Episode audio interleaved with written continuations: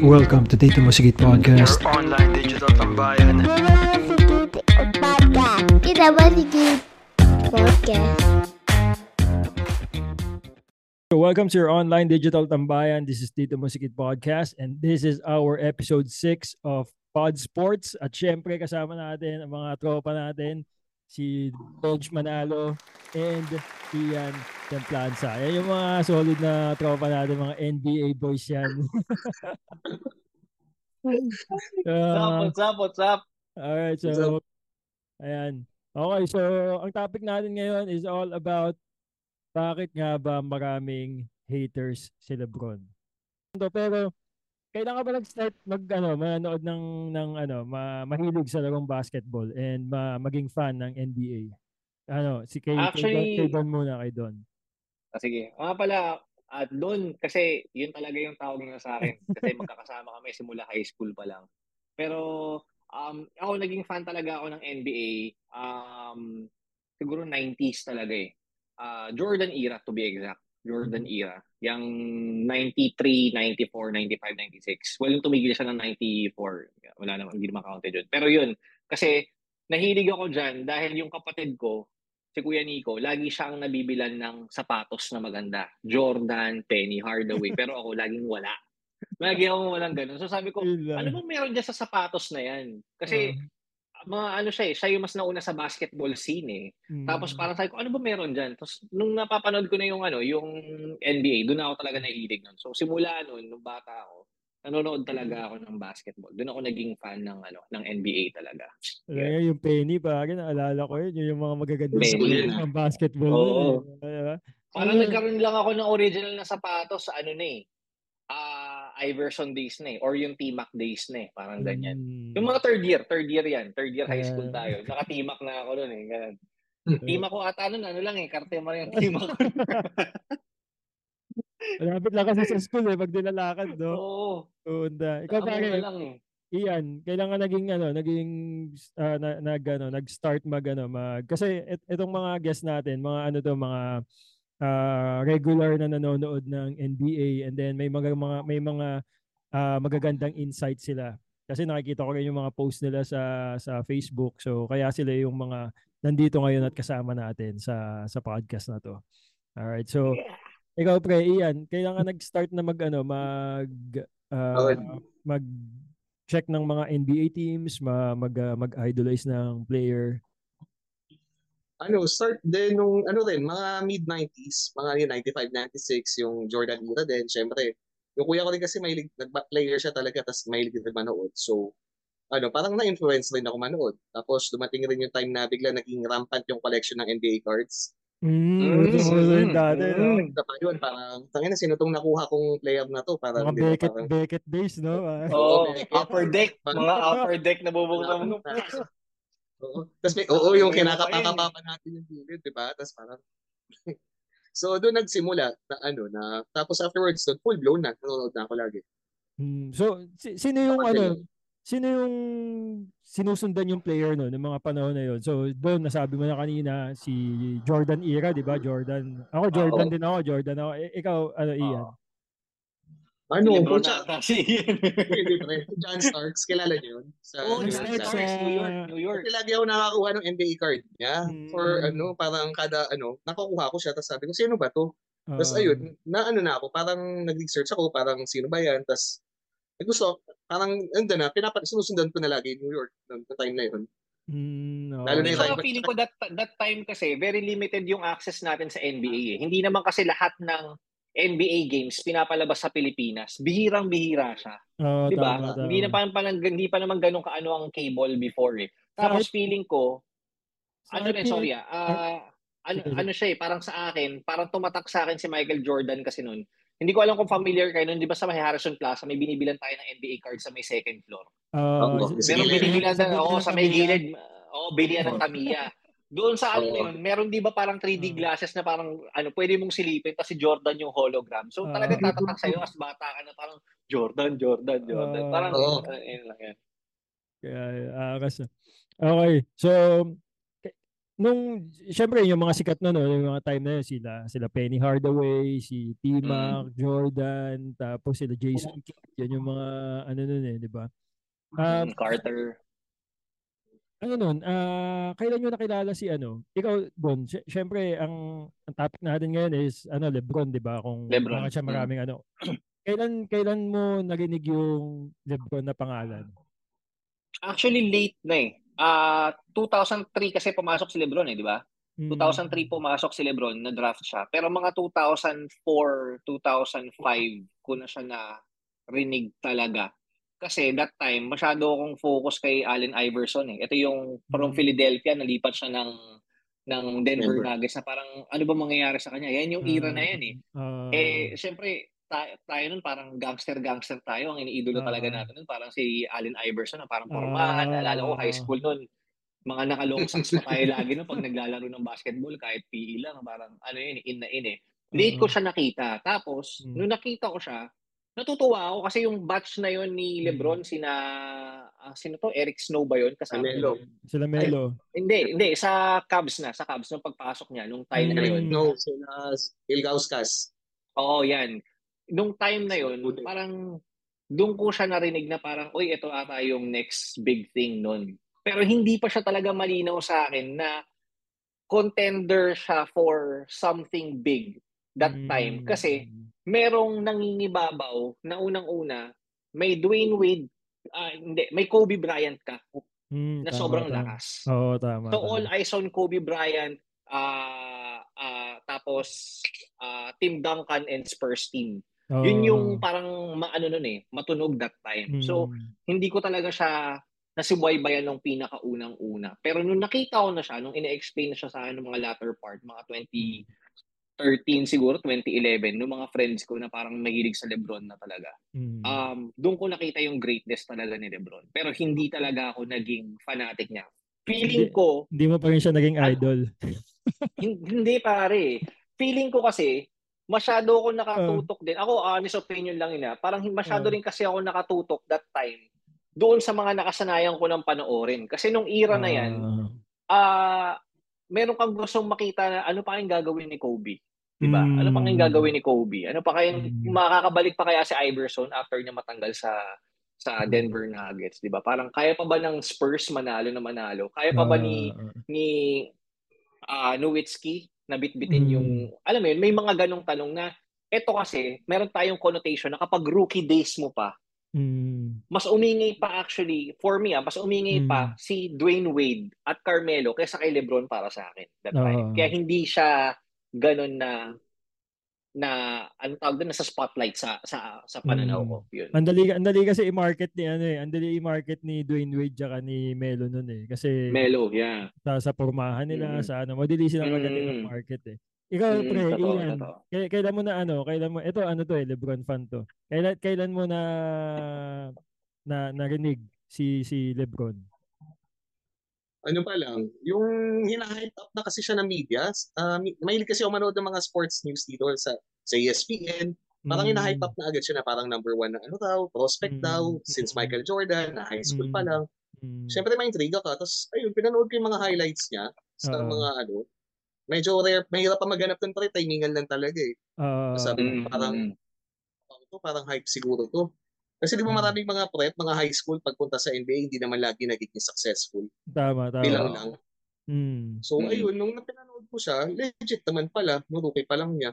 Mm. Pero Tsaka may naging fan mga- ako nung, Tsaka may mga lumabas na mga article nun nung high school pa lang siya na parang Lebron is a different hmm, chosen one, di ba yung ano, yung mga tawag sa Mm. kanya, inab.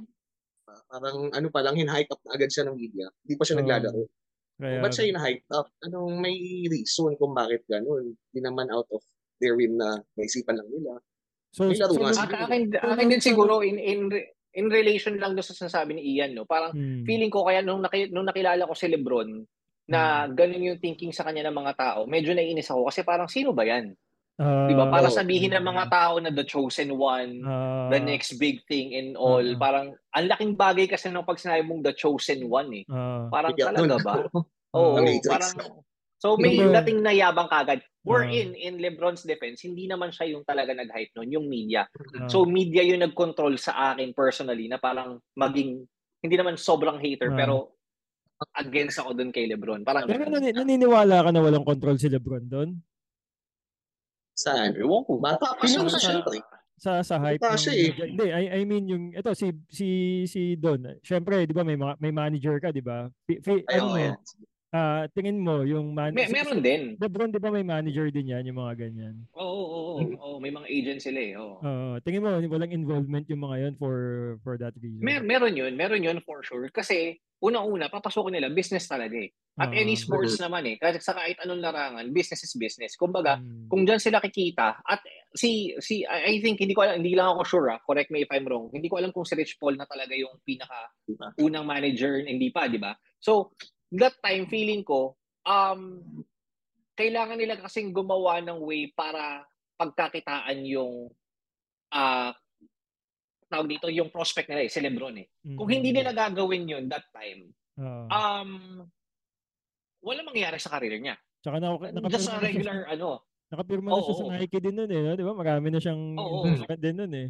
Bills grabe. Pero feeling ko meron din part doon na si Lebron yung nagko-control nun kasi kahit papaano parang kung papasukin ko Mm. to yes nakita ko yung heart naman ni Lebron na to be honest nakita ko yung Mm. heart ni Lebron pero kung papasukin ko to I wanna make it big hindi ako papasok dito na parang Yung basta-basta lang player lang. Oo. oo kaya may control siya doon for sure may control Oo. siya doon So simula going back to ano kay Ian, pre, nung ano, nung nakilala mo si LeBron tapos nalaman mo yun nga hina-hype nga ganyan. Sinimulan mo na siya suporta suportahan noon 100% o may mga ibang player ka pa rin na parang Hindi pa, hindi pa naman masyado.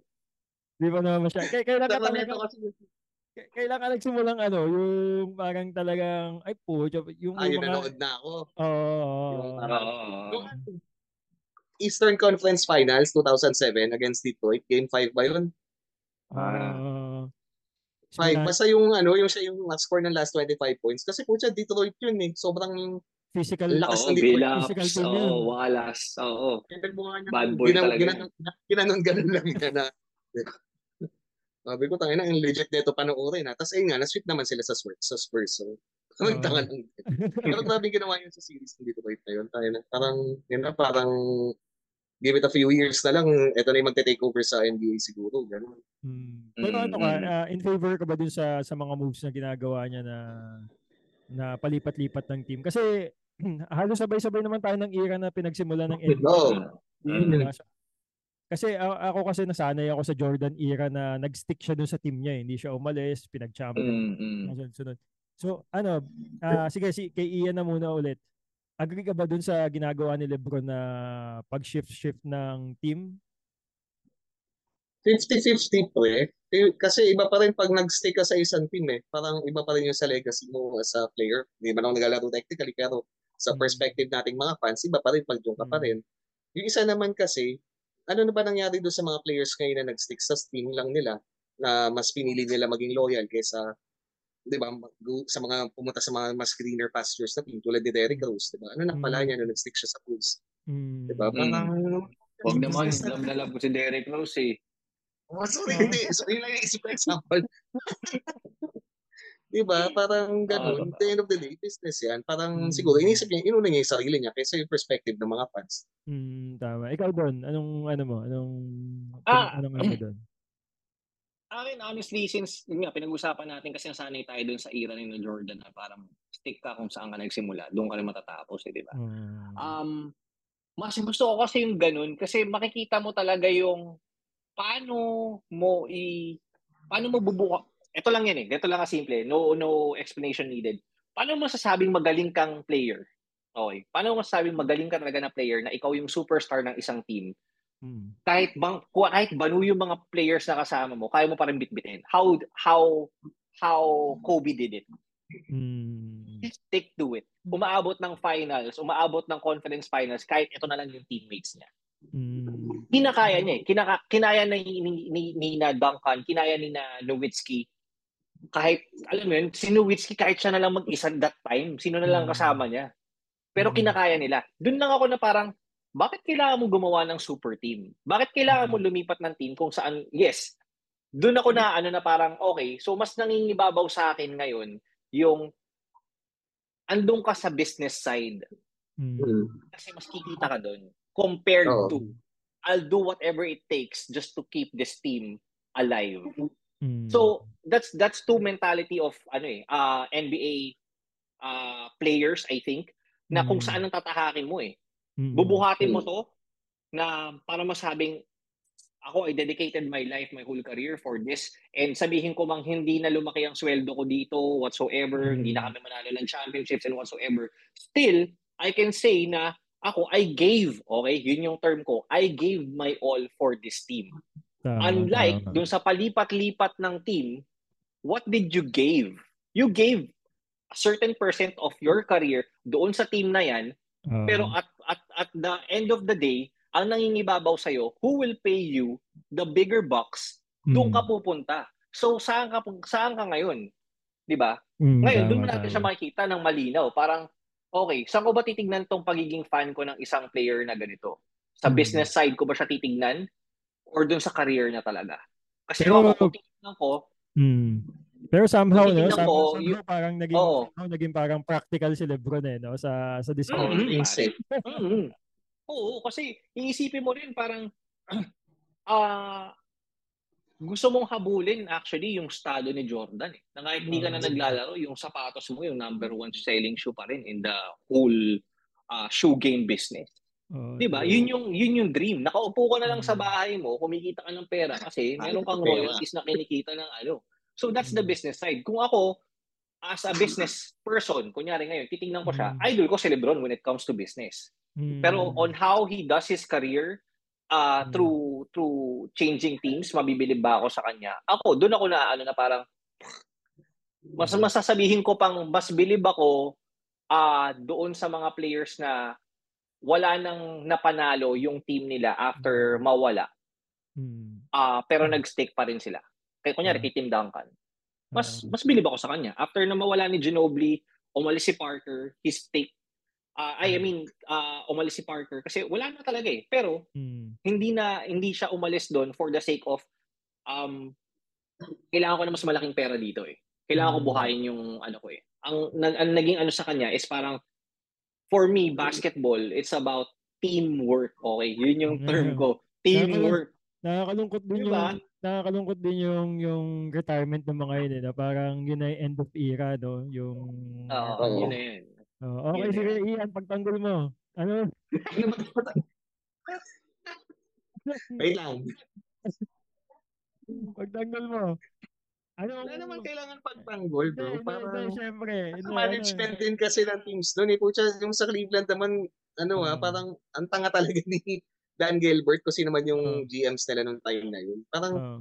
nasa team rin yun paano i-construct eh, paano susuportahan yung isang player na para mag-stay doon eh. Sinuwerte lang Mm. Lakers, sobrang galing ng management na yun nung time na yun. After umalis si Shaq, after two years, sino nakuha? Pau Gasol. Mm. Mm. Nasa Cleveland, sino ba nakuha?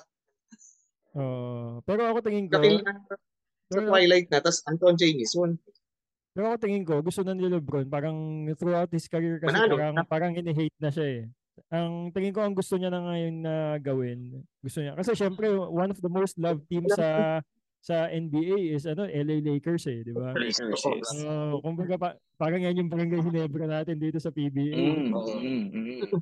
Kumbaga parang iniisip ko lang ha, iniisip ko lang ha, ang, ang nilalatag na ni Lebron yung retirement niya. Gusto niya na parang maging parang peaceful yung ano, yung parang i-ano siya ng mga fans, parang hindi na siya kagalitan or what. Pero, Oo. hmm, ganon. Yun lang ang tingin ko, ha? tingin ko lang yun. Pero yun nga, ikaw pre, Ian, anong ano mo, anong masasabi mo dun sa sinabi ni ni Don na ayun nga, paglipat-lipat ng team, yung sa business side and sa being a basketball player. He did what's best for his career siguro. Kasi Mm. ano eh, parang nasayang yung mapasa kasi talaga yung management ng Cleveland eh. So yun nga, Mm. best na nabigay sa kanya, Anton Jameson. Tapos may chance na makuha si Amari nun.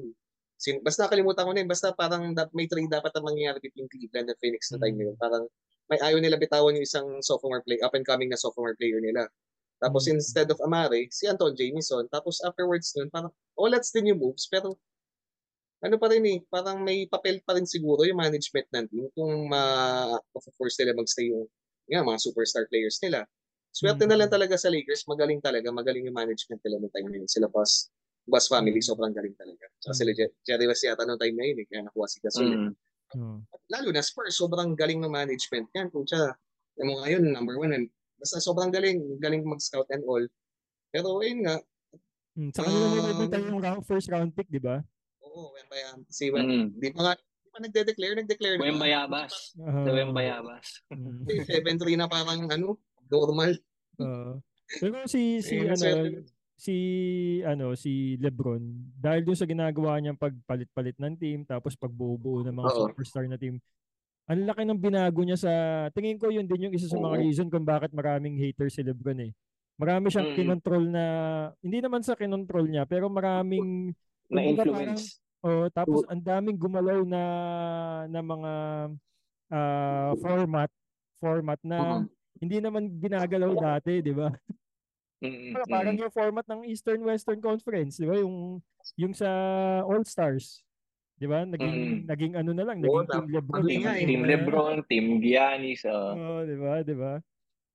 Ayun. So, ako, I think it's part of ano eh, evolution din ng NBA. mm, Pero, being an old cat siguro, hindi naman tayo yung mga kauna-una nanonood ng NBA. No? Kumbaga sinasabi lang natin yung nasa era natin. Kasi yung mga mas mga kuya sa atin, eh, iba rin yung panahon nila ng 80s and Oo, 90s oo. talaga na yun yung prime ng mga pinapanood nila. Hindi lang din tayo sanay. Kaya siguro may hatred dun sa ganung klaseng move until now is that hindi kasi accepted ng mga tao na parang dapat mas mangibabaw yung loyalty eh. Kasi mm, nagawa nga ng mga greatest player na to stick in one ah ang tawag dito, one team and carry their team whatever it takes to make it a championship team, mm, 'di ba? Larry Bird, 'di ba? mm, Yun yung masasabi mo eh na parang okay, sino kasama ni Larry Bird that time? Sige nga. 'Di ba? Sino kasama ni Oo. Larry Bird that time para masabi mong kulang siya. Hindi na Oo. hindi nakapag-build ng team. It's about teamwork. Kaya nga siya it's a team competition eh. So hindi siya one one man show. Doon ako na ano na parang it's about this person. It's a, it's about the team, 'di ba? It's about the team. Kaya nga merong rebuilding process eh. Mm, mm, May ganun eh, may ganun eh. Okay, lay low tayo ngayon, one, two years. Magre-rebuild yan, ganito ganito, hanap tayo ng prospect hanggang mabuo natin yung chemistry. Doon, naman- doon yun ang masarap panoorin. Kaya ako Mm. until now, Bulls fan ako kasi mm, parang ang sarap nila panoorin kahit puro talo-talo simula nung Derrick Rose na nag-Eastern Conference Finals sila noong 2013 ata o 2012 na kahit nawala si Rose doon, nag-stick pa rin ako sa Bulls kasi ang sarap nilang panoorin how they rebuild. Makikita mo yung Mm. pagkabagsak nila yung ah, Tony Snell days na eto na lang yung mga nandito, sina Kirk Heinrich na lang na alas pawalasan na lang, pakalasan na rin lahat. Pero they stick to that kind of ano, ang sarap panoorin kasi makikita mo yung process na paano nag evolve yung team. Hindi siya Mm. naglalaro na parang maglalagay ka ng isang tao to actually make your team work. mm. Pero Yun yung naging pangit. Ano, ah agree ka ba iyan dun sa ano sa sinasabi nila na na ano na tawag dito na ayun yung parang sinabi ni Don na it should ah, dapat makredit yung buong team. Pero lumalabas doon sa stats for 40 points si LeBron, halos kinalahati niya yung score ng ano, Score. Oh, tapos, score. Lahat. tapos 10 lahat. rebounds, assist, and all that. Ano ka ba doon? Ah, parang ah, agree ka ba doon na kailangan i i i-comment Highlight pa rin lang si Lebron. Oo, i-highlight si LeBron tapos yung team parang medyo Parang second fiddle lang yung team, no? isa, isa, isa yun sa isa yun sa ano eh, sa kinaiinisan ng ano eh ng ng mga Kinaiinisan mo na rin, boss Kit. Wag, wag mo nang ano eh. Wag mo nang, wag mo nang, ka nang gumit na. Wag mo nang gumit na. Tito Kit naman eh. oh, kasi kung saan pumunta si LeBron, kung saan Oh. pumunta si LeBron, halimbawa, katulad ng ano, halimbawa doon sa Heat, 'di ba? Pumunta si LeBron sa Heat, ang star doon, ang gumagawa talaga doon, Wade. Tapos ang ina-highlight ng media, ang ina-highlight ng NBA lagi, LeBron. Parang nawala yung ano, nawash, nawash out yung mga Oo. yung mga players talaga na, oo. Tapos parang kapag laging ano, parang ah, pa- parang laging pinapraise ng mga fans si LeBron, LeBron, LeBron. Parang nawa eh kasi eh, Wade, Wade fan din ako eh. So parang na ano si si Wade nawawala nawawala sa picture gano'n gano'n.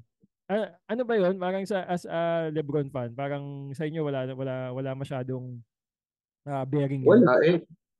Mas may big deal pa nga sa mga haters yun kaysa sa mga fans eh, sa totoo lang. Di ba? Kasi cash crop Ah. siya ng NBA eh. So pag ganun, may- especially sa media, inaayos siya. Siya, syempre, kumikita yung media sa mga, mga clicks. So, pag Mm. nag-ano sila ng Lebron, nag-ano sila ng Mm. publish sila, publish sila ng news na Lebron, automatically, may hits na sila nun. Oo. So, ganun talaga. Um, so, as a fan naman, wala naman, wala naman pakialam kung ano, kung mabigyan siya ng credit or ano. Oo. Yun naman, panalo ko eh, gagawin ko. Pero yung ano, yung yung yung pagiging bandwa, yung asara ng mga fan tsaka ha- haters yun. na ano na bandwagon. Pa- paano ba inaano yun? Paano dinedetermine yun? Kasi Parang nag-cheer ka out of nowhere sa isang team na bigla na lang nanalo. Sir, ah, okay. example, okay. Golden State, di ba? Na, Mm. Kutsa yung team naman ni Lebron dati, lagi naman talo. Natalo sila sa sweep sila ng Spurs. Talo Oo. sila ng Celtics noong 2000, ano, 2008 season, 2009, talo sila ng Magic, 2010, talo sila ng Celtics ulit. 2011, talo sila ng Dallas. Mm. Di ba? Di ba? Parang andun na ako kahit na Nasa talo ako lagi noon lagi natatalo, di ba? So, nung Mm. nag-champion, puta, yun na, rest back na. Pero yung, yung ano, Kasi parang kasi lalo na yung mga Golden State fans eh, parang out of the blue. Parang, magsilputan ng puta, saan ang galing tong mga to? oh, sagutin mo doon, sagutin mo doon. Ako, in my defense, okay, tulad nga ng sinabi ko, Brandon Jennings days pa lang, pare. Brandon Jennings days, Baron Davis, uh. Monte Ellis, ginagamit ko ng ang Golden State Warriors. Kasi, angas na angas ako sa team na yun. Oh. Angas na angas ako sa team nila. Iba yung, iba yung, ah, ang tawag dito, iba yung yabang. Kumbaga parang kung may Detroit Pistons na bad boys, yung swag, Eto, yung swag. yung swag nila, hood Oo. din eh. Alam mo yun, Oo. iba yung dating nila. Nagkataon lang na ako sinasabi kasi ng mga tao, parang di ba bulls ka? Wag ganito, ganito. Ko, hindi, hindi lang. Marami, ang dami kong, ang dami kong Oh, wala naman, na fan ka naman. Oh. sinusuportahan. May jersey ka nga ng Lakers eh. Oh, tinan mo, fan nga ako ng Lakers eh. Pero Kobe yan ah, Kobe yan. joke lang, joke lang. Ah, Oo.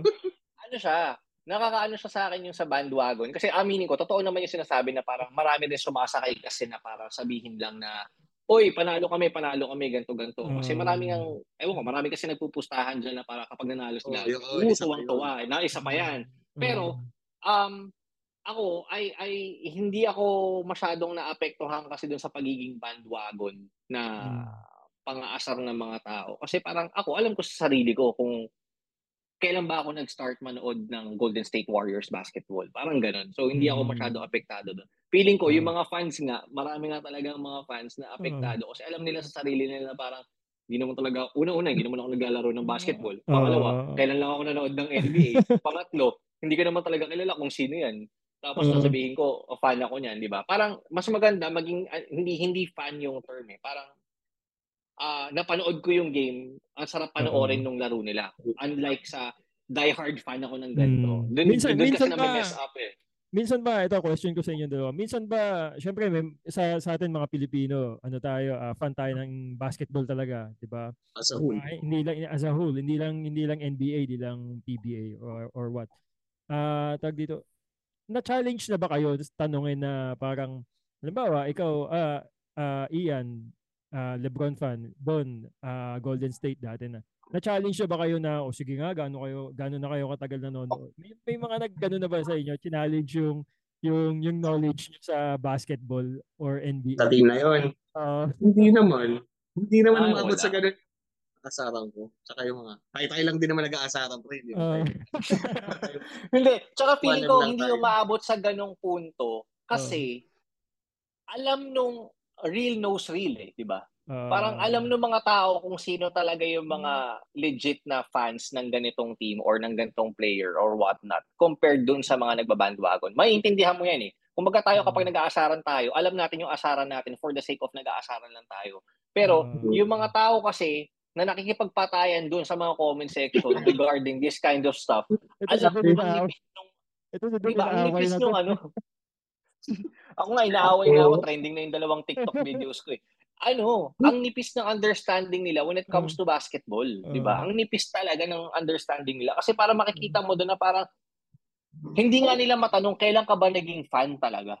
Ah, Ang sinasabi lang nila lagi is parang, hindi ka naman marunong mag-basketball eh. O kaya pangalang sasabihin nila, ah anong tawag dito, wala kasing kwenta yung ano mo eh, yung player mo eh. Wala kang alam, madam, ano yan, bakaw yan. Puro ganun, walang lalim yung ano. Pero kapag nag-usap kayo about stats, malamang yung Oo. nang, nang babash sa'yo ng ganun, pare lunod ka agad yun. Lunod ka agad yun. Kasi Oo. walang lalim yung pinanggagalingan. Tama, tama. So since napag-usapan na natin yung about yung mga ah, somehow Kung gaano ka hindi ka galing si Lebron. Oh, yung mga teams na napuntahan ni Lebron, yung mga teams na ano, yung kung kailan yun na kung kailan kayo nag-start mag sa basketball and all that. Uh, ano na natin, determine na natin na si Don talagang Warriors fan and si Ian talagang LeBron fan. Kailan ba nag-start yung rivalry nitong dalawa? Sige, ano. I think ah, yun yung pinaka-first match-up eh. Finals eh. Tsaka paano nagkaroon ng live rivalry? Paano nagkaroon ng rival? Kasi di ba parang na-blow out ng ano ng team ni LeBron yung Mm. Golden State noon. Oo. Parang yung kasi yung streak kasi na malakas ang Golden State. Ano na sila eh, kumbaga nagbi-build up na ng ng sarili nilang momentum ang Golden State as a team. Tapos parang yung na-blow out sila ni na LeBron, ang laking sampal nun na parang kala nyo, alam mo yun, yung tipong Ah. tingin ngayon ng mga tao kay na, kunyari, kina Jamorant ang Uh, Grizzlies or Ah, sino pa mga mga bata ngayon? Ah, Young. O sina Trey Young. Ganun yung feeling eh. Na alam mong Mm. up and coming to mga to, ito mga OGs na nandito na ah, parang, teka lang, sino mas magaling ngayon? Yung mga bago o yung mga Mm. luma?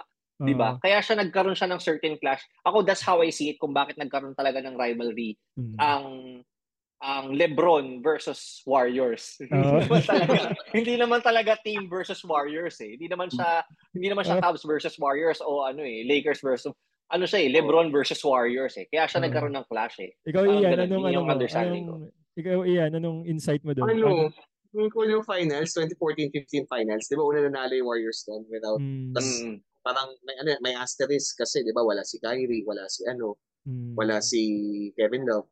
Tapos Oo. siguro yung consecutive years na nagtatapat yung Golden yung Golden State tsaka Cleveland, doon na na-develop like the, yung, like, yung rivalry, I think. Mm. Pero, Nag-carry over. no? Mm. ano tingin mo? Ano sino yung mas nagkaroon ng rival? Yung team ng Warriors and LeBron o yung fans? Sisig ko yung fans eh. Yung fans Mas eh. pa din sila mag-away. Ako natatawa na lang ako. Alam mo yun, parang ano, hindi naman kayo pinapalamon ako. Ba't gan- ganyan kayo magbanatan? Diyos ko. Umabot na ng...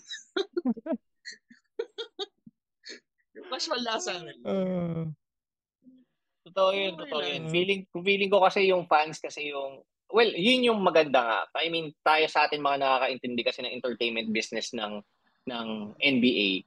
Ang sarap panoorin. I mean, Mm. ah, di ba, af- after July, after July, kailan tayo ulit mag-aasaran? Di ba? mm, Kailan tayo ulit mag-aasaran?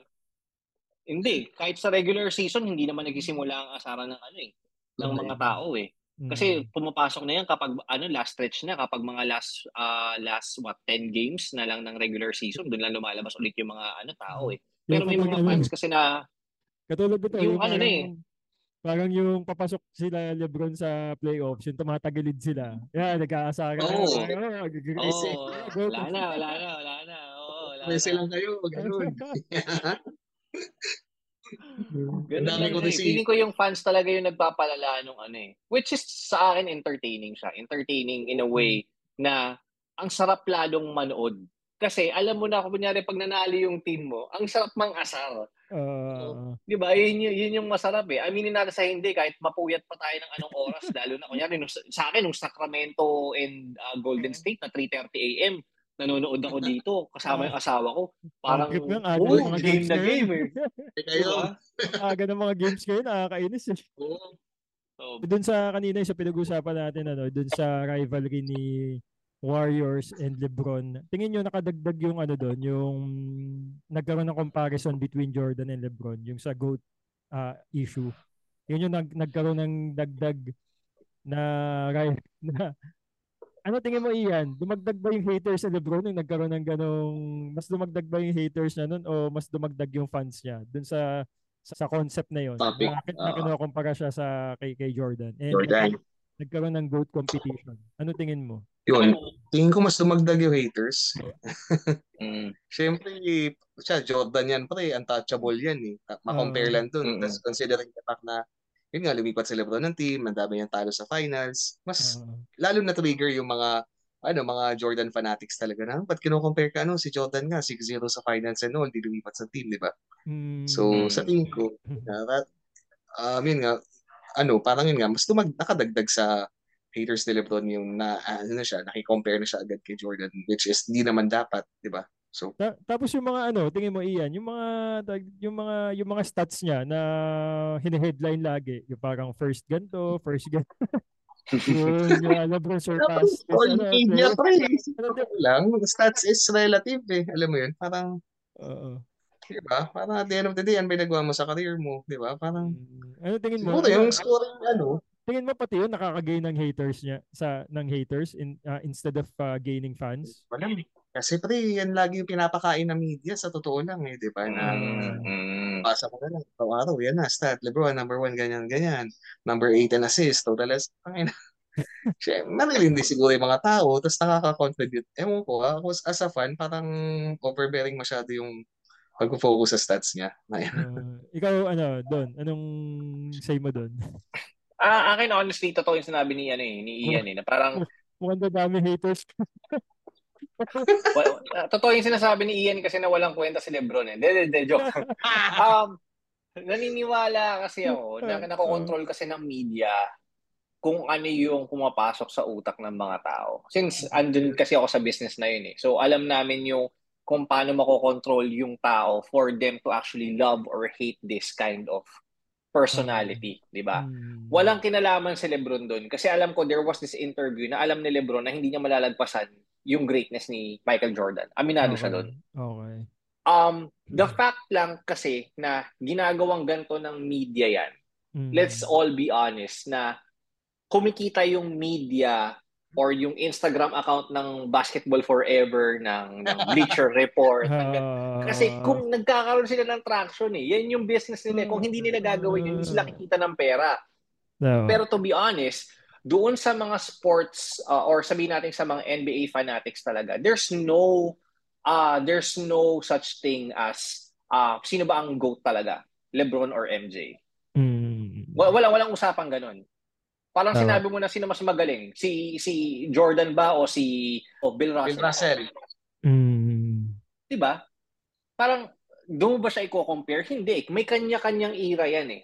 Okay. Tama, May tama, kanya-kanyang era yan eh. Sabihin natin yung era ng ni na ah, Magic Johnson and ah, ni Larry Bird eh 80s, 70s, 80s. Jordan is on the 90s. Early 2000 hanggang ah, 2010 is kay Kobe. Ngayon, era ni ni LeBron. After niya kapag nawala, era naman ni hindi pa nga natin alam kung si Curry ba talaga yung magiging sunod diyan or kasi Mm. sinasabi nila si KD daw or si si Giannis daw. Yeah. Walang wala nakakaalam eh. Pero to, to be honest, um malaking factor talaga yung fans din kung bakit nagiging ganun yung mundo ng NBA.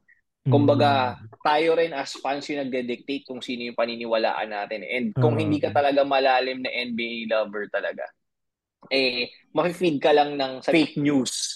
Mm. Fake news Oo. na, di ba? Tama, I mean, ano talaga eh. ah, ako, I'm just stating facts na ngayon. ah. I'm stating facts not being a, a LeBron hater. Parang, um, stating facts na magaling talaga si LeBron. Pare, kung Mm. papanoorin ko si LeBron, magaling siya. Yung tipong pag, pag back down niya lang kay Curry na alam nilang yun ang gagawin niya para makalusot at makalusot sila, makapiso sila, makapiso sa Mm. Golden State. Gagawin at gagawin niya. Alam niya. Alam niya yung play, dahil nag-aaral siya, magaling talaga siya. Pero there's no Mm. such thing as a comparison kung sino mas magaling at greatest of all time, kung si LeBron or si Michael Jordan, kasi hindi pwede. Mm. Magkaiba sila. Ilagay mo si LeBron sa panahon ni ni ni Jordan, hindi uubra si LeBron. Mm. Hindi uubra si LeBron. Naniniwala ka ba doon, Ian? Ian, rebatan mo nga yun. Anong tingin mo? Sige nga, ikaw, anong tingin mo doon, Ian? Oo, pre. Kasi Ano nag ba? syempre adjust niya yung gameplay, gameplay niya. Ah, Syempre, ah, less flopping yan. Ah, Diyan, laki-laki naman ng katawan niya. ah, Sino babantay sa kanya na small forward dun? Pero Hindi, pero ko, how he play, Yun, yun kasi yung ano, ito yung difference kasi niyan. Kino-compare kasi Hmm. kung paano naglalaro si LeBron ngayon and kung paano si MJ dati. So, Okay. kung ganyan ang adjustment, 'di ba? Kung may ganyang adjustment, hindi mo rin mako-compare 'yan. Oo, yun na nga. Well, So, there's no comparison. Useless talaga. Kaya yung sinasabi ko, Mm. there's no such thing talaga na parang MJ is the greatest of all time nung panahon niya. Panahon ni Mm. Kobe, siya yung magaling that time. Hmm. G- ganun lang kasimple yun. Pero ngayon, sino Oo. magaling tingin nyo? Yung Ngayon, si Curry. Sa akin, to be honest, ano, um, ako na-enjoy ko talaga tong rivalry ni Curry tsaka ni Lebron. Hindi nang ano eh, ah, ni Curry and ni Lebron. Kasi, hindi natin alam kung kailan magtatagpo ulit yan eh. Oo. Hindi natin alam kung magtatagpo ba next year yan sa fin- sa playoffs o hindi. Di ba? Hmm, tama, tama. Hindi na natin alam eh. So, that's part of history na ako, honestly, kaya ako enjoy na enjoy makipag-asaran. Kasi, pag dumating sa panahon na nawala na si Curry at si Lebron sa NBA, mapag-uusapan natin magtotropa na parang pare, pinag grabe nandun tayo ng panahon na yun. Di ba? Ang sarap nun balikan. Ang sarap nun balikan. Compared na hindi ka maging involved dun sa situation na yun, na kapag dating na panahon na pag nag-50 na tayo, pare, ano nga nangyari nun? Hindi ko alam. Hmm, Ano ba? Oo, wala. Ako magiging involved na lang ako. Pero Hmm, magaling talaga si Lebron. hmm. Buwakaw lang. Kasi, kasi, hindi, walang defense. Walang depensa si Lebron. Hindi, ano nun. Anong tingin mo? Anong, ano mo? May defense ba si Lebron? Wala. Dati, meron. Ngayon, wala na. Ah, hindi, pag Ah. kailangan naman nakakadepensa siya, pre. Ah, Eh, siya 38 years old na, hindi naman pwede todo exert sa both ends to, di ba? Tatang na Alam alam niya na rin kung ano eh. Alam niya na rin kung ano yung capabilities niya eh. Tingnan pero, mo, hina-high blood na. Hina-high blood na nga nung last game, di ba? Nung game 6, may puro yellow na dito. Hina-high Oo. blood na yung pare. Oo, sunog na sunog eh. Kaya, kaya, kaya ako medyo nag-ano na rin ako, naglilo na rin ako sa pag, ano eh, pag-hate sa... Pero actually, kung totoo, ano hin, kung, kung sa totoo usapan lang, hindi naman talaga si Lebron yung hate ko or uh, what. Yung mga fans, ang sarap mga sarap kasi. Ang sarap lang Mga mambasag. Ang sarap lang mambasag ng fans eh. Yung parang konting ano lang, sabihin mo lang si Lebron flop. Isang, yun lang yung sabihin, mag-post ka lang, ka- kaka-flop lang ni Lebron ha. Mag-post ka lang ng flop sa Facebook, mag-post ka. Isang post lang na ganun. Ang dami agad aatake sa'yo na Lebron fan. Oh, sino Oo, ba ka sobra. ba? Wala na nga yung team mo sa playoffs eh. Huwag ka na bumoses, makagano'n. Yeah, actually, yun yung ano eh. Yun yung enjoy part doon sa itong panonood ng NBA as a NBA fan. Parang, ang sarap ng feeling na nagiging involved ka doon. Kasi, yun nga, tulad ng sinasabi ko kanina, kung malalim ang pag-iisip mo dyan sa laro ng basketball, eh, wala yan. It's part of the game. Yung pang-aasaran ng ganyan. Pero kung manipis ka, pare, that's not for you. Hanap ka na ibang sports. Magpiko ka na lang siguro. lalo na, lalo na kung friend ko si Ian sa Facebook. Walang yan. Talagang aaraw-arawin ka dito sa. Alam mo, Tapos kala na iba, nakakapikunan na tayo. Mga to. Pero to be honest ako i- i-bring up ko lang yung sinasabi nga natin no, kung yung kung si LeBron talaga yung sinasabi nila talagang greatest of all time. Um on my understanding na magkaibang era kasi talaga eh. Kasi for sure magiging topic yan dito pag pinanood ng mga tao to, sabihin, Mm. mayroon kanya-kanyang ano yan, eh, kanya-kanyang version na parang hindi MJ talaga, hindi LeBron, ganto ganto. May kanya-kanya. Feeling ko ang ang ang pinaka takeaway siguro ng mga manonood nito is parang give respect to those players kasi they did their part to actually entertain us. So there's no such thing as kung sino yung mas magaling. Kasi at the end of the day, magaling silang lahat Mm. dahil Oo. tayo eh na-hook nila for how many years para manood sa kanila. Ganun lang kasimple. Oo, At bilhin yung mga merchandise nila. Yun yun, pare. Kumusta tayo sa kanila, di ba? Yun yun, yun yun. Sardinas tayo dahil sa kanila, mga. Oo, For grabe. 20 years kay Lebron, pinagkakitaan tayo ni Lebron, Nagsusunog, pare. Ganun yun. nagsusunugan, nagsusunugan pa ng jersey, ano, umabot pa sa mga ganun. Oo, putya, parang mga tanga. Hindi, actually malala yung ano, yung last time na Golden State tsaka ano eh, yung nagsapakan yung Lakers. Laker fan. Oo. Oo. Laker fan tsaka ginulpi yung mga Golden State fan na nasa labas. Oo. Pare parang, Ah, Huwag na tayo umabot sa mga- ano? oh, Gagawin mga ibang ganun eh. Amerikano talaga, pre. Ganun Ah, hindi sila. Kasi, oh, sa kanila kasi, ano yan eh, ah, balwa, balwarte Pride. eh. Oo. Oh, Oo. pride. Huwag naman ganun. Parang anong paka-barbaric ang putik. Ewan Ah, ikaw ano, ah, Don, ano forecast mo sa laban bukas? Ano? Ako honestly ah, ah, sige, sige, iyan muna, iyan muna.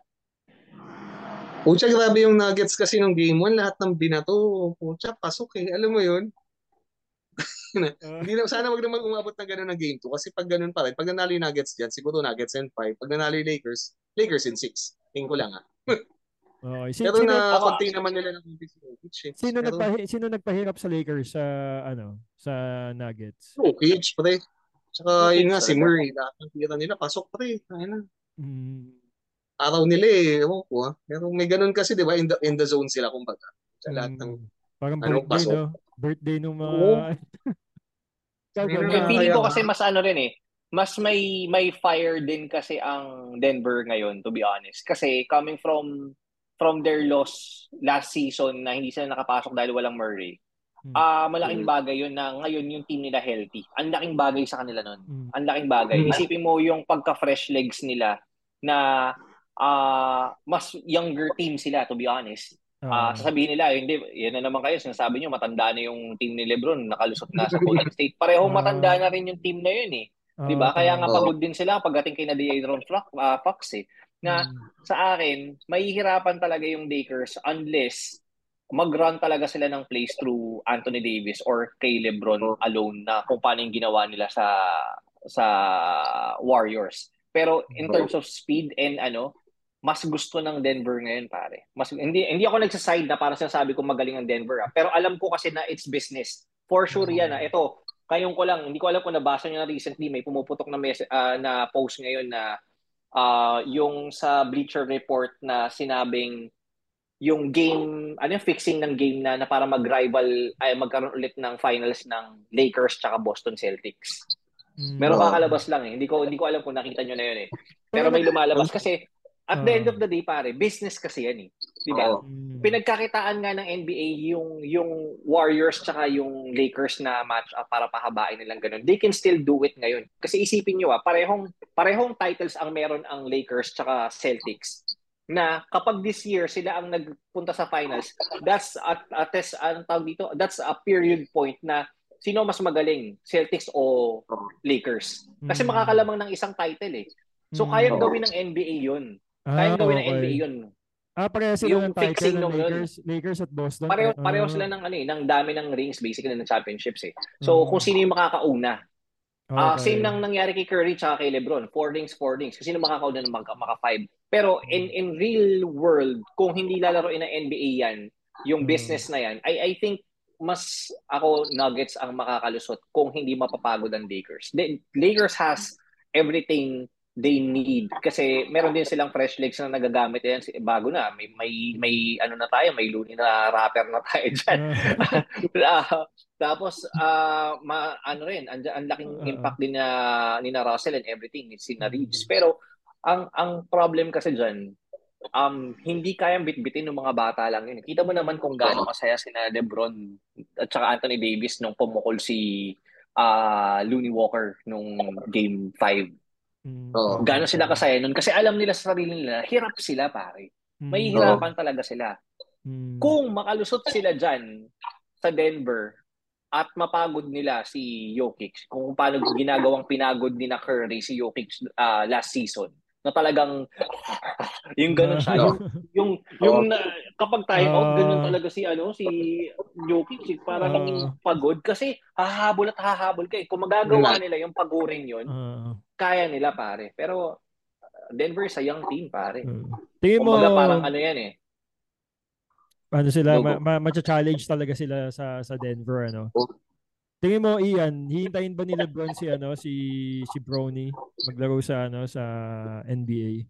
Kung, kung magsasama sila sa NBA. Ah, kung hihintayin niya maglaro. Siguro, if ano, if walang injury si LeBron, di ba? Kasi ngayon, may foot injury pa yata siya, di ba? So, Hmm. if siguro, pag nag-hold yung health niya, pag magkakampi siguro yung mag-ama na yun, kahit isang season lang.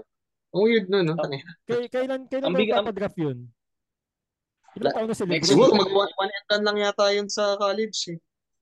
Siguro, more or less, 2024, 2025, 2025, So, bali mga 40, Grabe. ganun, 39, ganun si LeBron. o 41 si LeBron or 40. Grabe, tatang na tatang.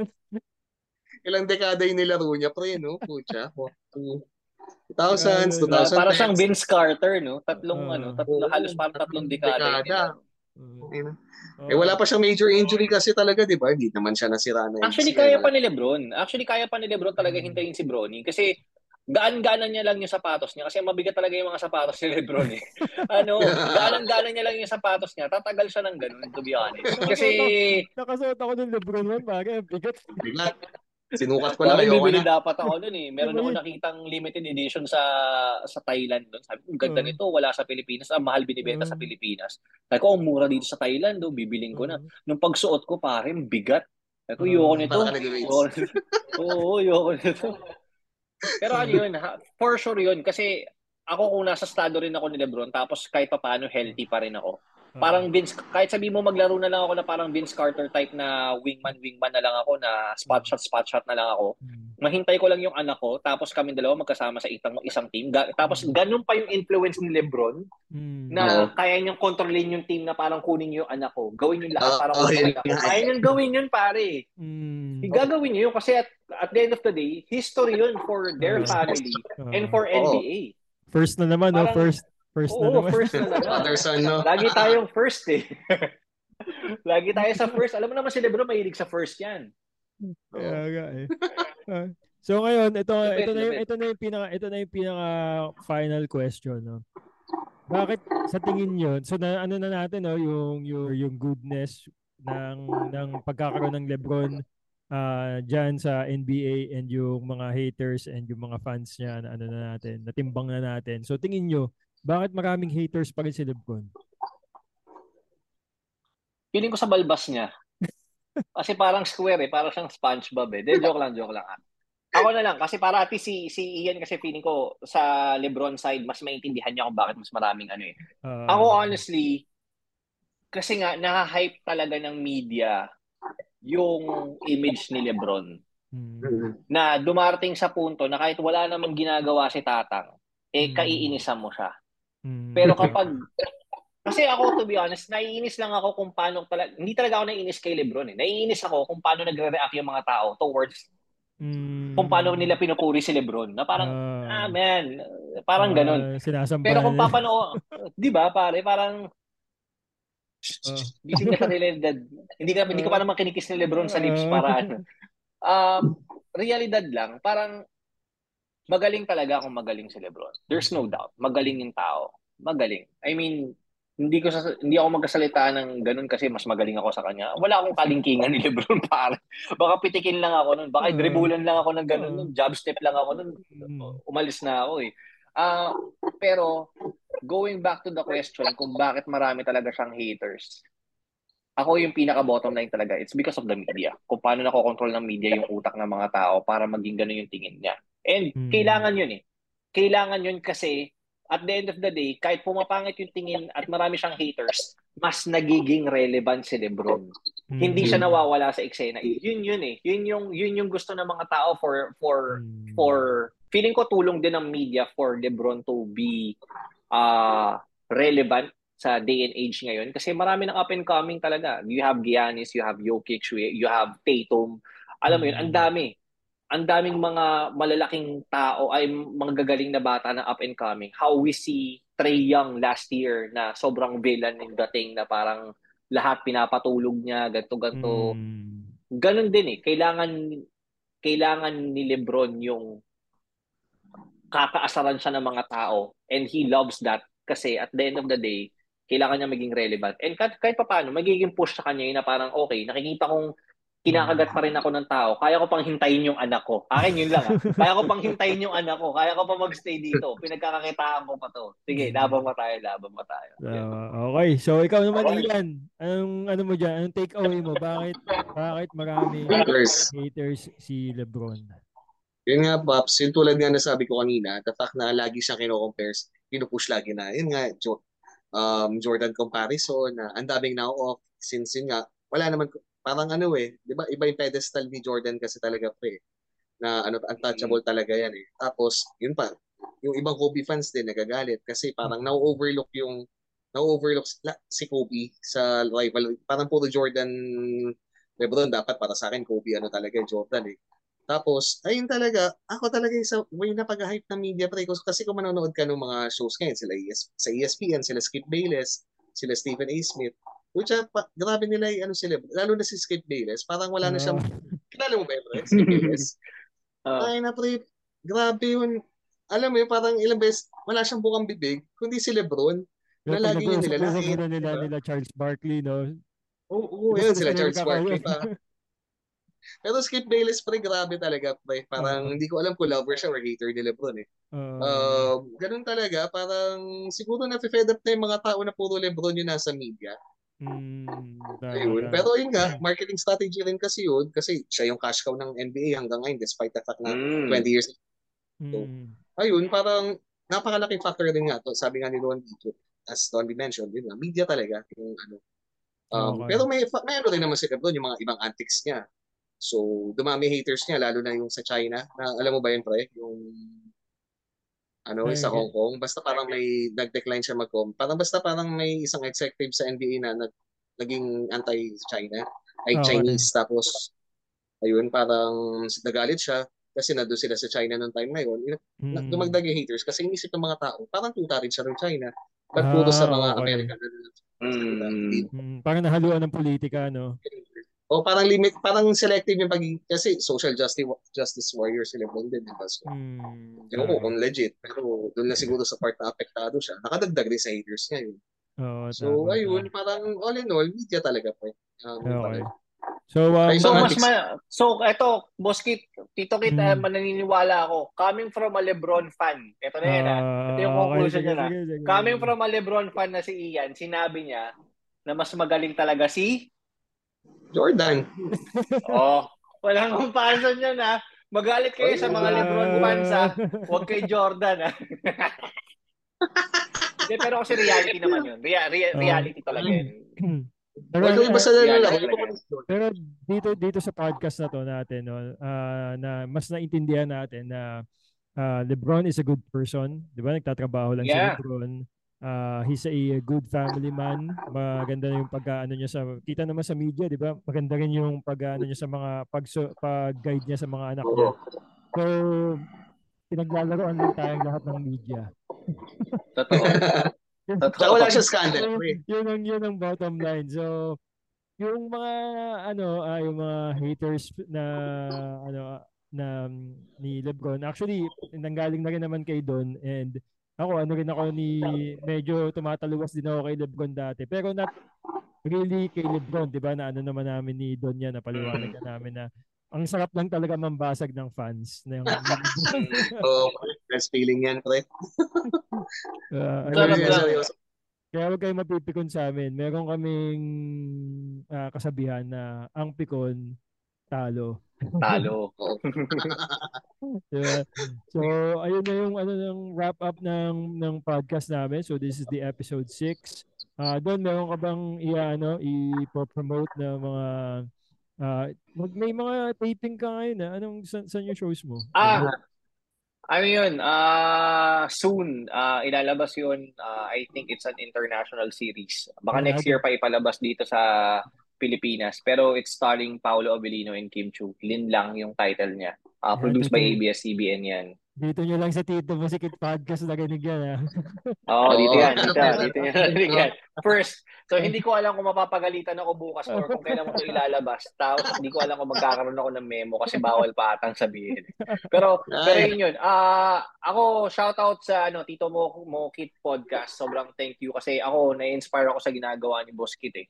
Boss Kit kasi, bakit Boss Kit yung tawag ko sa kanya? Kasi ever since high school, Boss Kit talaga yung tawag ko sa kanya.